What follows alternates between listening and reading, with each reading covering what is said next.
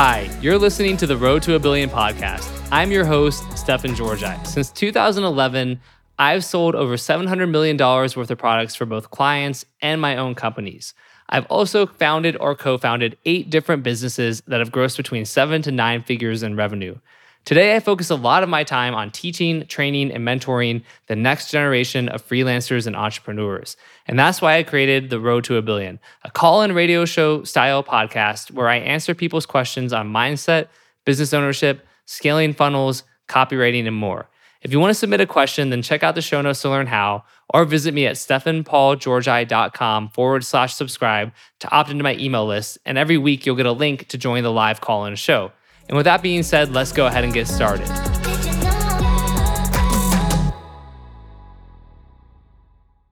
Hey guys, in today's episode, you're going to learn from Scott Rewick, who's one of the smartest guys in the world of ecom, with over two decades of industry experience and over $300 million in online sales under his belt.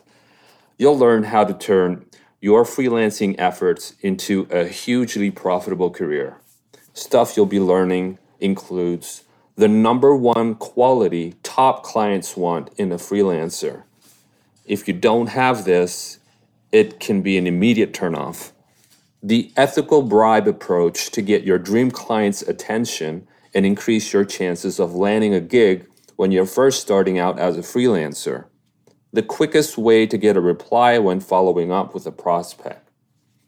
By the way, if you want to be the next person to be featured in an episode of The Road to a Billion and get your questions answered, you can join Stefan's email list to get the registration link for future shows, plus a lot of other updates and opportunities you won't find anywhere else. Just go to stefanpaulgeorgi.com slash subscribe. Stefan S T E F A N, Paul Georgi, G E O R G I dot com slash subscribe. And make sure you hit the subscribe button to get notified about new episodes the moment they're released. I hope you enjoy.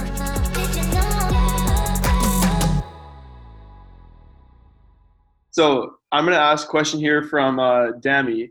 Cool. So Dami asks, I'm going to summarize it. We talked about this last time, Stefan. Right. Uh, so basically, he wants to know about the the differences between copywriters that you hire and don't hire. So we're going to let Dammy come on. He's going to expand on his question, and then we'll get your response. Uh, Stefan. I made you co-host.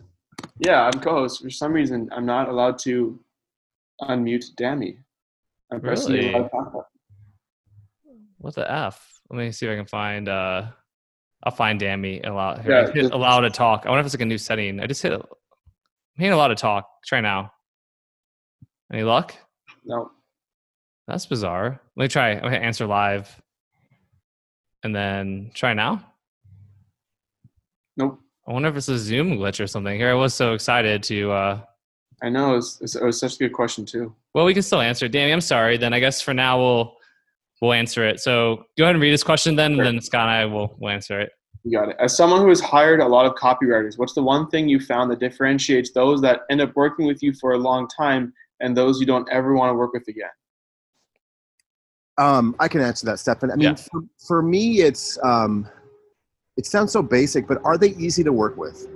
Like, I maybe at my advanced age, right? I'm 50 something, but like, I pay particular attention to how easy it is to work with somebody. Um, and if there's a moment where it becomes difficult too early on, I run because I think that's just the bellwether for problems down the road. Like I think a lot of copywriters will come in with their demands, and this is what I want, and I want three percent of gross, and I want this big fee, and blah blah blah, and and that is an immediate turnoff to me. Um, so I, I think it's like those that deliver value first and then you know maybe get paid later but i think just ease of use. There are people that are just easy to work with that make me smile that that it's just easy. You know like i i'm, I'm raising a five year old boy. That's hard. They have demands. They they're, they're hard to work with sometimes. So my i'm full up on difficult people. Um, so if you're easy to work with if you're kind if you're um, generous. I care less about who you've written for. I care less about your your credentials. Um, so that's probably the I guess one way to think about it. Yeah, that's a. I think that's a great answer, and um, it's simple, but it makes sense. I mean, I feel the same way. If somebody's like a like a diva, someone put Sam, Sam Novak said, you know, diva free zone. Um, but like, you know, i completely agree with that. Um, this is very rarely worth it. Like they talk about like in a sales organization, it's like, oh, your best, you know, sales guy, like or girl, like you you're going to give them like uh more leeway. And I think that's true to within reason. But even there, you're like, you hear about all the time somebody who's like a really big asset to a company, but they become like the the the headache of having to like cater to them, like it becomes it outweighs like the benefit that they're bringing to the organization and you're like all right like i just you know you cut them free um so yeah ed um i know or go ahead scott sorry I was gonna say, I mean, yeah, in a you, know, you never want to be key man dependent, right? Like or key woman dependent, um, but you never want to have a single point of failure or a single person in your company hold the reins to the success or failure of your company. So, um, eliminating key man dependency in the management team from a copy perspective is really important. So you're right. Uh, the divas, you know, in copy, I could think of a couple, but I won't name them. I just, man, I just life's too short, dude. Like I just want to, you know, make money, work with great people, and go home and play with my kids. I don't, yeah, whatever Sam said, diva free zone is a is a big one for me. Um, yeah. So makes sense. Cool. Uh, cool. Who we, got, who we got next? Mark Mark Lamont says, as a business owner, what's the best way a copywriter has approached you directly for a chance to work together? There we go. Oh, nice. Wait, wait, we got Mark on this one. We were able to have, uh, for some reason, Dammy just got screwed. But what's up, Mark? How are you doing? Well, good. Thanks. How are you? Good. Oh, good man. Um, so in that case, I know uh, I kind of read the question, but you're, you're curious about from for, for Scott as far as when a copywriter has approached, you know, him trying to work with him, like what was sort of the best what are some of the best approaches you've seen or how are they you know, what made them successful right yeah pretty much um, i'm kind of just kind of starting out trying to branch out on my own as a freelancer so was i think more like introverts I think, I think it's about and this is like so cliche or what whatever i mean but I think if you can add value first before putting your hand out for cash, that's a huge one. Like I know a lot of copywriters have written like email copy for us and submitted it to us like hey i've been through your ar series. Can you try this? I've written the first six for you. Would you see if it beats your control? Like that would definitely get people's attention right? Like not like hey um, i'm a copywriter. My fee is 25000 bucks and i'll write you new stuff and if it doesn't work well sorry about that like um, you know like so i think it's you know if you could if you could add value first by maybe maybe pointing some things out like hey i noticed on your landing page you guys aren't doing an offer bump um, and, and i've written an offer bump for you based on what you're you know that kind of stuff like is would really get people's attention when you can add value like that because i think it creates that um, that dynamic like i gave you something it's an ethical bribe right like i gave you something now i expect something in return so that would be a, a big one i think um, and it's it's it's a risk on your side because it's your time and effort. But if you're just getting started and you want to make a splash, um, add value first before taking a paycheck. That um, I love hearing that because that's something I, I, preach as well, and even that um, the little like the grow CNBC article thing I got that got published today. Like, that was like a lot of what I was advising.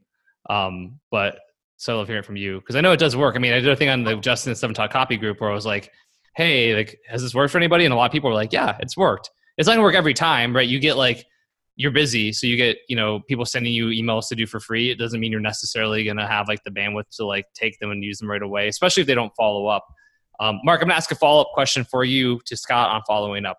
When somebody follows up with you, Scott, and says, hey, like, you know, I sent you guys these emails. Have you had a chance to look? Um, do you ever get like annoyed that they're following up, or are you like, oh, like kind of like or is there a right way and a wrong way to follow up? Let me, let me phrase it that way. Well, I'm I'm less annoyed if they've put their best foot forward and taken their time out of their day to create something of value, a potential value to me. Um, and depending on you know the organization, how quickly can I get it implemented? I remember Stefan at your event in Vegas. I was just I sat there mesmerized at the VShred guys uh, talking about how they could take copy and the next day they were getting traffic on it and like in two days they had a control. I was just like, like mind blown. Like the, the, the, the speed at which, with which they could implement that stuff was just astounding to me. But no, I'm never annoyed. I mean, um, there's a lot of annoyances out there. And, and again, it's, are you an easy person to work with? Do you have realistic expectations? Like if you email me five times a day, like where's the copy live? The fourth or fifth time, I'm going to probably get pretty annoyed with you. And that, then you put you in that bucket of like difficult person to work with even though that, that may not be the intention at all.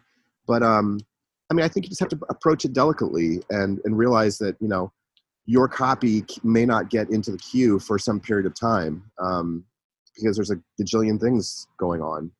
Um, yeah. So I don't know. Are you easy to work with? Are you cool? That goes pretty far in my book. Cool, Mark. Is that helpful? Yeah, that's awesome. Um, yes to all of the above. um, but yeah, so so I guess one thing is is it best to go directly to yourself, like as the top of the company, or would it be better to, to try and look for somebody at a lower level who would who would be more likely to kind of take action, or how do you well, what are your thoughts on that? It's I think it's better to go down than up. Um, you know, like if you're the business owner, you can kind of get things pushed through depending on if you really like someone, you can kind of like move everything out of the way to kind of slot them in. It's always at, it's, it's always better to go top down than bottom up. Um, but then you know it might be more difficult to go top down if you you know so I don't know. It's hard to say exactly.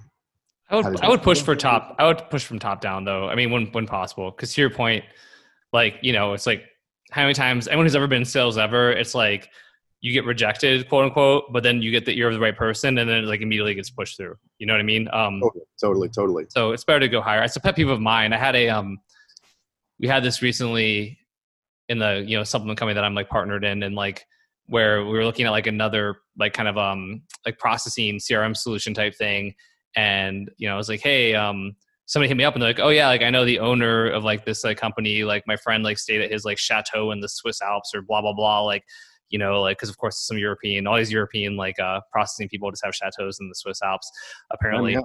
Yeah. Um, but like it was like, oh, I can you know direct you direct like I can connect you directly to the owner, and then I shared that with like the person and and this company, and they're like, well, no, I'm already talking to like a rep, so it's fine. And I'm like, dude, no, like the rep is like here, like the owner is here, like you go straight to the owner. The owner can move mounds for you. The rep's like, let me put up the chain of command and hope that like you know it all works out. So you know, but but I see I've seen this a lot of times actually where people maybe it's because of it's like a fear intimidation like talking with the owner seems scary or whatever but it's like when you can talk to the owner of a company like i'd say pretty much always talk to the owner of the company you know right and i think the other point there is also like talk their language like what gets my attention is if i can attach a dollar amount to the idea. Like you know at NativePath we were selling anywhere between a thousand to 1500 bottles a day of collagen. And so it's a question of like what problems do you want to tackle? And so um, I had a manufacturer say, look, I could probably shave off $3 a jar of collagen, um, and I could also decrease your shipping costs and um, the fulfillment costs would go down. And so you can quickly do the math and say, well, God, if I can save four bucks a, a, a jar of collagen, I'm selling 1,500 units a day. That's $6,000 a day. That's 1,800 or $180,000 a month. That gets people's attention. Yeah. Like, so if you can, if you can describe the impact of your solution in a dollar amount, or a cost savings i think that's what would get my attention is um, those little wins where it's like if i can increase your whatever your take rate on upsell one by 10% i'm going to surmise that you're doing this volume it would mean an, an additional um, you know uh, whatever 100 grand a month for you that kind of stuff gets people's attention so talk talk in language that that is likely to get their attention yeah uh, a basic one, I suppose. No, I love that. No, it's not that basic. I, I people are putting in the chat, but I say like do the math. Like I talk about in the context of when you're closing a client or talking about like like when I charge fifty thousand dollars, my whole thing is like, okay, well, like yeah, like I'm fifty thousand. There's writers who are way cheaper than me. Like, why would you pay me fifty thousand dollars? It's like, all right, well, first of all, you know, what are you kind of hoping that this new offer is going to gross? And you know, is it fair to say you want to gross at least a million dollars, right? And they're like, yeah, I mean, at least a million. Like, all right, cool is it fair to say that like your you know your profit margin on that's going to be around like 20% and it's almost always like yeah or or usually it's like no it's going to be higher and you're like all right cool let's say 20% Like, so if you gross a million dollars at a 20% profit margin, that's $200,000. You paid me $50,000. That's a 4x ROI on your investment. Um, that's pretty good. And then you're like, but realistically, do you really want to do a million or $10 million? You're Like, well, I think I could do $10 million. Like, all right, cool. Yeah, it makes sense. 20% margin. That's $2 million.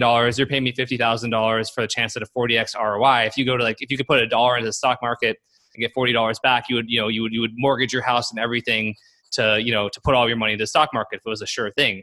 It's like, I'm not like, you know, am I, is it guaranteed that I'm going to give you the a home run like offer? Like, no, but if you look at my track record, my experience, like when you hire me, you have a way higher probability um, than when you hire somebody else who doesn't kind of know what they're doing. And so, um, but the thing I've so I've taught that to others, and I think it's really valuable because like you know it, it, really helps with like that that pitch. But then, but the thing is, you can you can still do that with like a lower level client too. You charge you know um, like five thousand dollars or even five hundred dollars, and the guy's trying to or or woman's trying to gross like ten thousand dollars. It's like you know just doing that math and and kind of what you just said. Um, Scott, like, I mean, it's cool hearing it from the business owner's perspective, but I, it makes sense, right? Because then you're not thinking about like me, the freelancer, as a like a liability or as like you know sort of an expense. You're looking at me as like an investment or like an opportunity, an investment opportunity that can yield you an ROI. And it's a total reframe.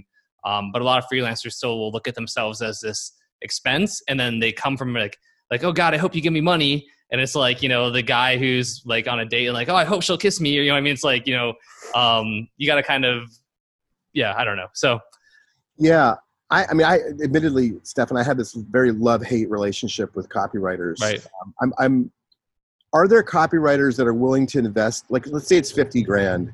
Are there are there ones that are willing to like invest like say put that 50 grand in escrow and yeah. say like if it hits you get it. If it doesn't hit you get zero I've I've done that before um, with with mixed results. To be fair, um, but I think that's a cool idea. I mean, you have to trust the client, obviously. Um, but I mean, what I'll do, I mean, so I just you know, uh, Ed Ed Scal and Mike Geary just hired me to do two things, and I was like, I'm not going to do any more copy projects. But I, have never worked with them before. I think it'll be fun, and like they were super you know easygoing, and and I didn't even ha- they didn't ask me to do this, but I told them I'm like, look, guys, like, um, yeah, by the way, like I'm gonna if it doesn't hit the metrics, it, there's two controls they have, and I was like, if it doesn't beat your controls, like I'm like, you have my word. I'll, I'll, I'll put in writing right here. Like I'll work with you guys to optimize the copy until it at least beats your controls. Because like I don't think the controls are that great, and I think, but I'm like, I'm like you, you know, I put it in like the invoice, and like I'm like, I'll put in the contract, whatever you want. Yeah, you know? it's a no-brainer, right? Like right. you would you would do that all day long. That's the thing is, if you eliminate the risk for the business owner somehow, or make it like this no-lose proposition where it's yeah, that would get people's attention. We're yeah, always worried about like you know you spend twenty five thousand bucks with somebody and like you just can't beat the control. They're like, well, sorry, bro. Like we tried, and you're like, okay, next. like it's yeah. yeah. So I don't know. That's that's cool. Yeah, awesome, man. Cool. Um, so Mark, hopefully that that helped. Uh, and uh, Ed, let's let's go ahead and, and go through some more questions here. What's so up? Isaac, if you previously pitched a lead and got no response, how would you reapproach and follow up once your positioning is better? So for that one, and I'm guessing this is you know getting clients type thing. Um, I'd use humor. Like um, Ian and I went through that with like the freelancer course. So, like I looked at somebody who followed up with me like eight times, and um, it's like the first couple I like, ignored, and he sent one that I forget what it was. But the guy was like had like a funny subject line and a funny email. It was kind of self deprecating and like hey, it's me again. Like, you know, like, ugh, like I know I'm the fucking worst. But anyway, you know, it was like, and I was like, it, it, had a bunch of jokes and like, it like cracked me up. And I, and I, I saw personality. Um, and then I really uh, was like, ah, you know what? I like this guy. And then I responded. And then the guy basically never followed up and closed me, which was crazy. But um, so there's a lesson how to follow up and then how to not follow up uh, in, in there. But, but that's the, the short answer for that one. Cool.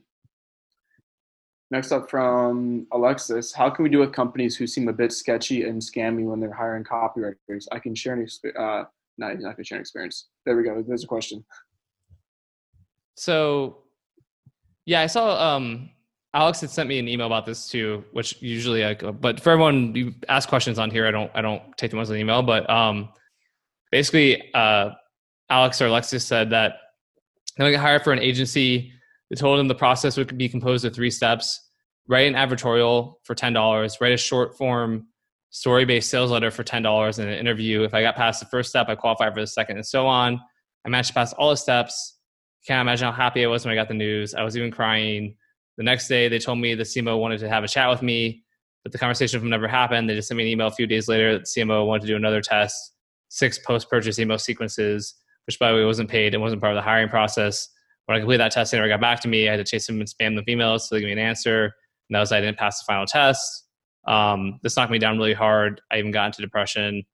Um, I, I noticed a few edits in my tests, which made me think they're going to use them for their own benefit. I mean, and he's basically asking, you know, what what can you do when companies don't follow their own hiring processes and don't seem transparent? I mean, I think you got to use a little experience there and look at red flags. Like, I think doing a paid test is like a fair thing for them to do. Um, I mean, ten dollars is not, especially for the sales letter. It's a little yikes, a little yucky.